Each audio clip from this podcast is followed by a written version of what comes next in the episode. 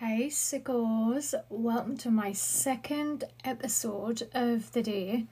My god, I'm on a roll. So, as previously mentioned, I'm Century Stowers, and on tonight's episode, I'll be interviewing Miss Socks for the second time. My first interview was eight episodes back entitled Miss Socks Interview, so go and check that one out if you want to hear all about the movie she starred in, which was I Cut Your Flesh, directed by Sam Hell. Now, also previously mentioned, I'm going to be interviewing Sam Hell himself, so if you want to be notified on that episode, I highly recommend it. Don't forget to follow me on Spotify or follow me on all of my social media accounts. So, yeah, and here we go. So, tonight's episode is centering around the BDSM lifestyle or the BDSM alternative lifestyle. So, if you're exploring your fetish side, or maybe you want to dabble your little toes into the water a little bit and find out what it's all about, then this episode is for you. Now, thank you again, Miss Socks, for doing another interview with me. I really appreciate it. Yeah, of course. I uh, don't mind at all. It's my pleasure doing another interview with you. No, no, no, the pleasure is all mine. So, can you please introduce yourself if you don't mind? Hi, I'm Miss Socks. I made I Cut Your Flesh with Sam Hell, and uh, I'm an active participant in the BDSM community in Los Angeles. So, can you tell me what role or roles in the BDSM lifestyle do you consider yourself to be? I'm head DM at one of the dungeons in Los Angeles, so I basically run a kink security team for every event. And I'm a switch, so I both top and bottom to play partners that I have. Uh, that's pretty much it. I try to help out where I can in the community. That's interesting. So, how did you find out about the BDSM lifestyle then? I found out about the BDSM lifestyle through a uh, party that I went to when I was 18. I saw a kink performance and it blew my mind, and I did everything I could to try to figure out how to find more of that in my life. And I ended up with a partner who introduced me to dungeons, and it all just kind of spiraled out from there. And so for me, I first got introduced to the BDSM lifestyle when I was 18 years old, and I was with my partner at the time, my partner in crime, as I now say. And he was a more dominant role of the lifestyle, and he liked the dominant role in the relationship in all aspects. And so he sat me down, he communicated with me what this was all about. And so I started out as a submissive in the beginning, and then I topped from the bottom when I was 20. So in the very beginning, I actually loved being submissive, but now I'm strictly Domi. But on that note, for those who are listening, now I know a lot of people out there are either into the alternative lifestyle, the BDSM lifestyle, but they don't really know how to open up to people. Sometimes people are frightened to open up, scared to getting judged. And I think it's very important to understand that there's probably hundreds of people out there that are in the same boat as everybody else. It's just a lot more people you know, a lot more confident with opening up, just such as myself. I'm very confident with my lifestyle. All the people I work with know about my lifestyle and they ask more questions than not because I would rather people ask me questions and understand it for what it is than not understanding it, not asking questions and being judgmental about it and giving me a name, so to speak, due to certain films that were released, which I'm going to be talking about shortly. But, Miss Socks, for those who are listening, what advice would you personally give them if they are, for example, scared of opening up to other people? I completely understand being scared opening up to other people about your kinks and fetishes and your interest in the BDSM world. It can be really difficult to people who don't understand it. I personally lost all of my friends when I was 18 when I found kink. Uh, none of them understood it whatsoever especially because I'm into a lot more harder stuff like blood play.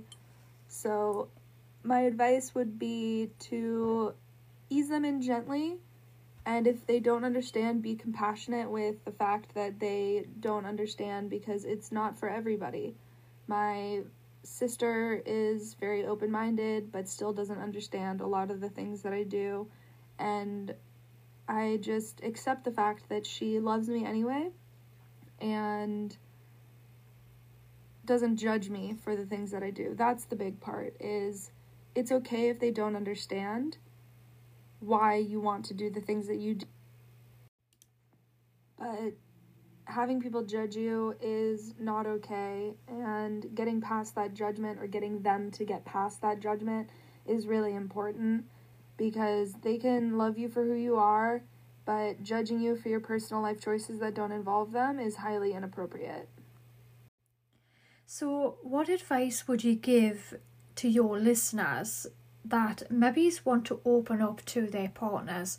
Because on the same token is the last question I asked Miss Socks was, you know, how do you open up to other people? Well, this is very similar, but this time it's more personal relationships. Now, again, there's plenty of people out there that are either in the lifestyle and they do what they do, but they don't know how to open up to potential partners, if you will, or they are in a relationship with someone and they don't really know, you know, they've had all these fetishes and stuff and they really feel like they can't move on unless they, you know, talk about this to their partner. So, again, what advice would you give to people that's listening that maybe wants to open up to their partners, for example? I don't know how much advice I would have for opening up to partners. I normally just drop them in the deep end and kind of overwhelm them with the things that I do, which isn't always the best way to handle it. But I do it early on in a relationship to make sure that we're compatible in the relationship and I'm not wasting my time with somebody who will judge me for the things that I want to do in my life. Um, but if you're already with somebody and you want to start exploring kinks, it's all about communication and being honest and open. Um, just like with anything else in a relationship, communicating your needs, and if they can't give them to you, then maybe having a what I call kink poly conversation where you're not having sex with other people, so you're not in a poly relationship, but you're allowed to do kink stuff with other people that is inherently non sexual. And maybe they will allow that in your relationship and let you get and let you get the things that you need from whatever kink fetishy type thing that you need in your life. There is something I want to mention, uh, Miss Socks, just after you were answering that question. I thought of something and I thought I'm going to mention this uh, in a little bit, asking you your advice on this particular film. But it's just like the, the film Fifty Shades of Grey, where he just brings her into the room and that's it. Um, that you know, I've got my opinions on Fifty Shades of Grey, um, but I will let you give your opinion in just a minute. But I do want to say that that is not what our relationships are about for those that are listening. Um, I've personally always brought it out straight away to partners when I was talking to them online or whatnot. I would always tell them what the deal was, and then they can choose to go f- forward with this. And you know, if, if they are remotely interested, then by all means, I will give them all the information they need. But like what you said, Miss Socks, um, communication is key with this sort of relationship and you know it, it's essential. You know it's it's a it's it's a luxury not to be honest with people in this relationship and in, in this alternative lifestyle. Now alongside that for you personally how long did it take you to become fully comfortable in your own skin? Um well being comfortable in my own skin, I've always been pretty comfortable in my own skin. I did have a really bad relationship that left me pretty messed up in the head when I first entered the BDSM community. I was young and naive and didn't know that what he was doing was inappropriate. And it took me a couple years to get over that relationship and be comfortable in my own skin again. But you know it's it's all about just accepting the things that you want and need in life and communicating those things to your partners and the people in your life to make sure that you have support and love and compassion in your life and that will definitely help you be more comfortable in your own skin. Now we are going to get onto the nitty gritty. Uh, so, what are your top five fetishes? Wow, top five fetishes. Um, that's kind of hard. So one, I would have to say socks. Um, obviously, I'm obsessed with socks, and I I love people wearing fancy and ridiculous socks. That's definitely a big love in my life. Um, another one would probably be impact play, so floggers, paddles, canes, stuff like that.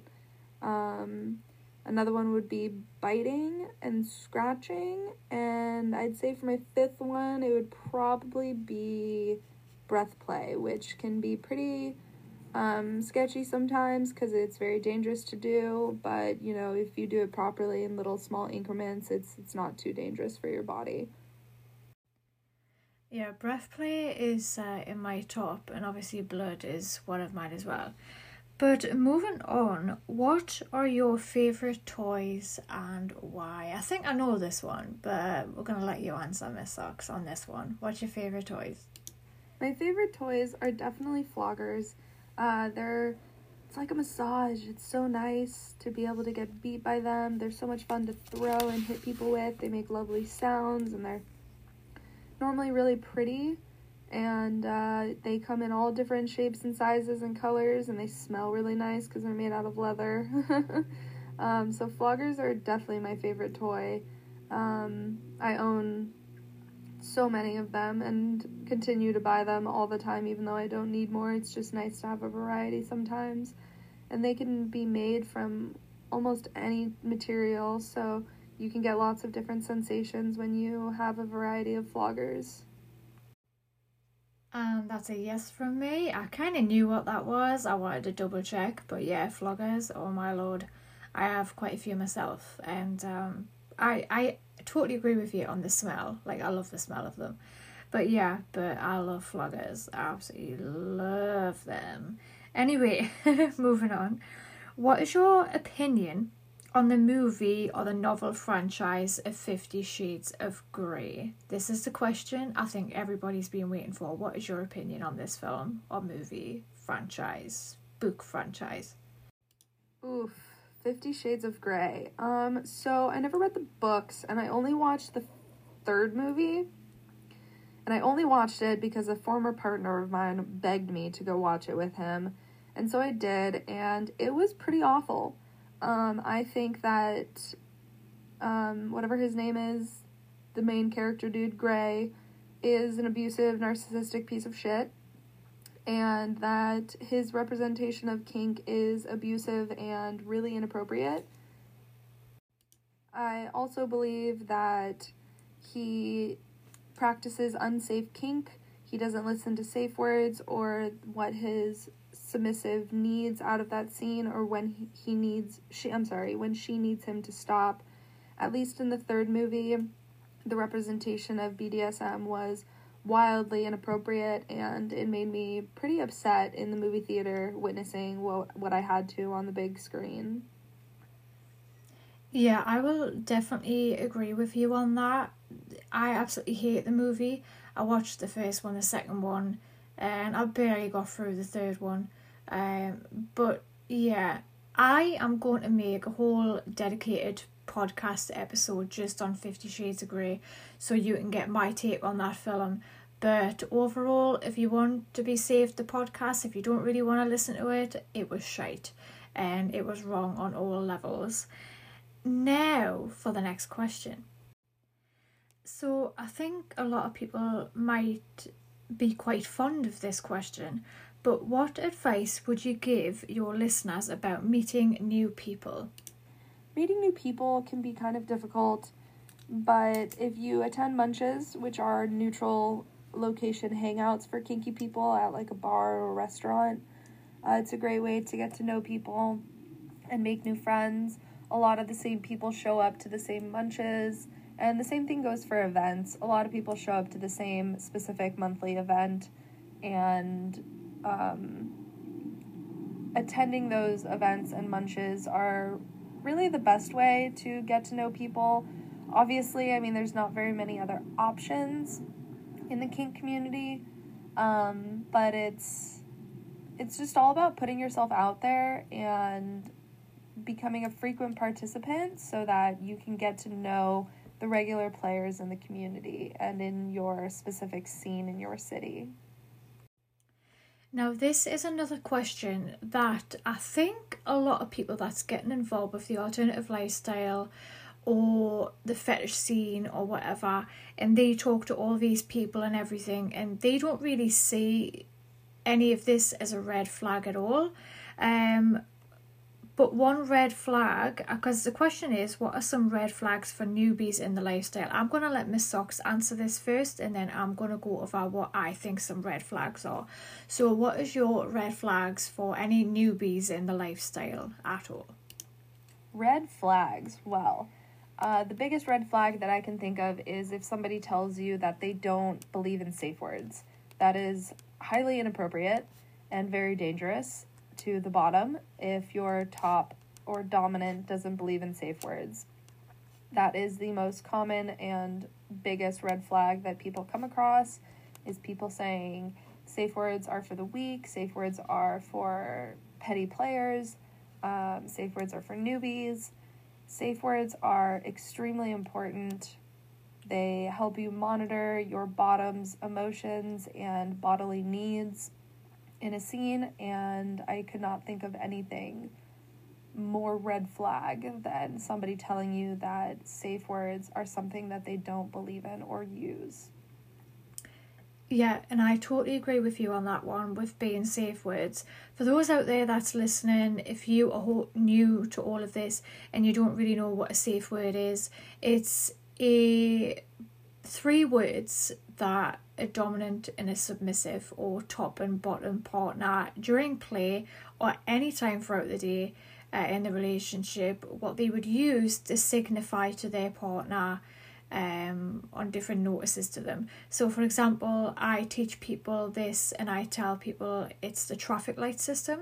So, for example, red, yellow, and green. So, what does a car do at the traffic lights when the um, when the light is on red, the car stops. So when you call red in a scene, it means stop immediately. Now, if a car is at the traffic lights and it says yellow, amber, and a submissive says that in a scene, that means stop, check in with me, see how I'm doing, and everything like that. And then the green, what does a car do? It just goes. So we hardly ever use green, but for those certain times, um, you can use green. It's not a problem that is just signifying to your partner that you know everything's fine you can continue what you're doing. So that is what safe words uh, mean. Now two other red flags that i want to mention is the first one is when somebody says i know everything about this lifestyle that is a red flag run a mile. Nobody in this lifestyle knows every single thing about this lifestyle. Even the top educators of this lifestyle such as Master Arcane and Depraved Euros, they are masters in this lifestyle and they have been in this lifestyle for quite a long time. They've had relationships, polyamorous relationships, and they do really, really well for themselves and they are looked up to by millions and millions of people around the world. Even, even they are not on the top and they don't know everything. So if someone says to you and you're a newbie, I know everything, do not trust this person and run away. Another red flag of mine is if you hear somebody say, My way is the only way. That's not the case at all. There's no right, kind of, some of them are, are wrong ways of doing things, but it all depends on the situation. Now, there's no stupid question relating to this lifestyle. So, if you have any questions at all about this lifestyle, whether it's to Miss Socks or myself, you can catch us on social media, which uh, Miss Socks will be announcing her social media very, very shortly. But moving on, so Miss Socks, why do you choose this alternative lifestyle over a vanilla one? I think that's a good question as well. Vetting play partners in the community is very important. Uh, there is no shame in asking around about a person to see if there's any other red flags that come up. Maybe they've had consent violations in the past or took something too far ignored a safe word, uh, things like that. It's it's very normal to vet a play partner or possible life partner, dating partner uh, in the community. if you need to or want to. Um, I do it. I help people get vetted uh, with the friends that I have. Um, it's nice to know a lot of people so you can help out newbies with potential play partners and dating partners. Um, but yeah, it's vetting is is very important in the community. I can never imagine myself in a vanilla lifestyle. I've tried and took a break from kink and I missed it every single day. Um, an alternative lifestyle, I feel like, just has more oomph to life. There's just so much more to do. Like, if I didn't have BDSM, I don't know what I would do for fun. I really cannot think of anything that I would like to do on my weekends besides spend them at the dungeon. Um, I love my community there. I love my friends. All of my friends I've met through the dungeon. Uh, my life is completely encompassed by BDSM, and I could not imagine it any other way. For me, it's it's a part of who I am, something that I've always wanted and needed in life, and I can't imagine being a vanilla person. Yeah, I totally agree with you on that whole aspect of taking a break from kink and then missing it every day.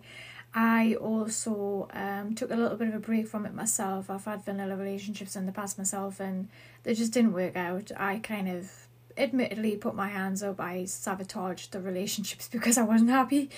Um, but yeah, a lot of my stuff that was on FetLife on my previous page, um, they got stolen and showed to my family, and so I had to deactivate my account on FetLife back in the day, and I missed it that much. It only took me a month or two, and I was back on FetLife again under a different name, uh, but this time there's no images or videos added to it at all.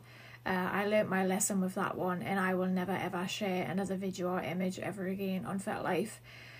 So yeah, and also on the community part of things, uh, the people in the lifestyle are so awesome. Like I've never met, you know, as nice as people as what they are. I really haven't. You know, everybody's super respectful. You know, they don't push anybody's boundaries or anything like that. They understand consent even on a night out to a fetish club. You know, they understand, you know, because they were once where we were you know, and like I said, they are some of the best people in the lifestyle you will ever meet. And I'm so glad and fortunate that I found the people I have. And I wouldn't be who I am today if it wasn't for those people, you know, helping me through this and, you know, guiding me in the right direction and whatnot. So, on that note, Miss Socks, would you like to share any of your social media with your followers right now? It's not something that suits my personality very well. Uh, just like people need to go on hikes and breathe fresh air, I need to get my ass beat sometimes. And uh, it's it took me a couple years to realize that I actually needed it versus wanted it. And that's okay if you need BDSM in your life. It just shows that your brain works a little bit of a different way and that you need to have some sort of alternative release for your emotions or for your sexual turn ons. And it's completely fine if you need it, like I need it. Um, I just couldn't imagine myself being a vanilla ever. Yeah, so I totally get what you mean about the the needing of the BDSM in a relationship and stuff. Now, because I've lived vanilla and because I've lived the alternative lifestyle uh, as a domi twenty four seven, uh, a dynamic uh, that is you know in this lifestyle we call them dynamics. We you know you can call them relationships, but I call it a dynamic personally. Now, with the needing of BDSM, I've noticed that quite a lot. Like, I need to be Domi 24 hours, seven days a week. And it's really weird because when I'm with anybody, if if I don't have that dynamic at all, um, then I get anxious, I get antsy, and you know, I panic because I'm out of sync. So I have to be in sync all the time, otherwise it'll just do me head in.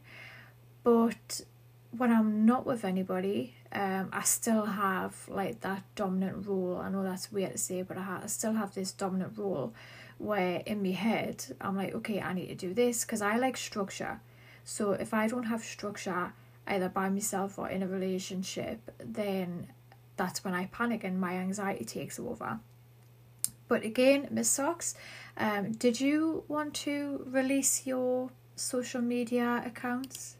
Yeah, sure. Uh, you can contact me um, on Instagram. My handle is the Adventures of Socks, one word, no underscores or dots or anything like that. And Socks is spelled S O X. Um, I check it daily, so if you message me, I will most likely respond. Unless you send me something really inappropriate, um, then I won't respond, but that's just because you're being creepy. Um, I'm pretty good about getting back to people within a day or so. So feel free to ask me questions on your own. I'm an open book. I love helping people figure out their new kink adventure in their life. So by all means, message me. Now, I have a question for you. Um, what kinks do you put off? Kinks that I put off. Um, I didn't really do that. Nothing really scared me enough for me to put them off until doing it later. I started in the BDSM community by doing blood play. That was one of the first things that I experimented with, as well as impact play. So I didn't really put anything off for later. I kind of just jumped in head first into the deepest part of the ocean and hoped that I would be okay, which I was. Um, but I mean, I've experimented more with different types of blood play, but I haven't really been afraid to do something and put it off for later. The only thing that might fall into that category is sewing my mouth shut. Uh, that's something that I've wanted to do for a couple years but haven't got around to doing it. Um, but hopefully, I'll do it soon. Well, talking about um, fetishes that you put off, um, I want to mention very, very quickly before we sort of end this interview, if you will. Uh, there is one thing I want to mention with hard limits and soft limits. You know, with you um, mentioning about being put off with um, kinks and whatnot. This is kind of very similar. So, for those that don't know, hard limits and soft limits is what you're distinguishing what you will do and what you won't do to a potential partner, for example. So, a hard limit is something that you will know you will never ever do, and a soft limit is something that you are willing to try with a trusted partner. So, I would say for me personally, a hard limit, well, a few hard limits for me is vomit anything to do with children, anything to do with animals, and anything to do with anything illegal.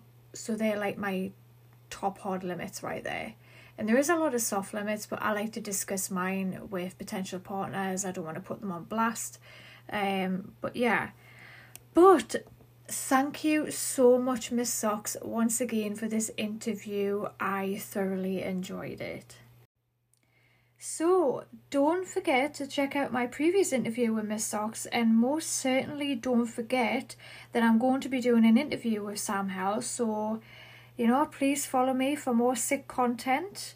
Um, and please follow me to keep updated with the Sam Hell interview. Once again, thank you, Miss Socks, for doing this interview once again. And until the next time, sickos, I'll see you later.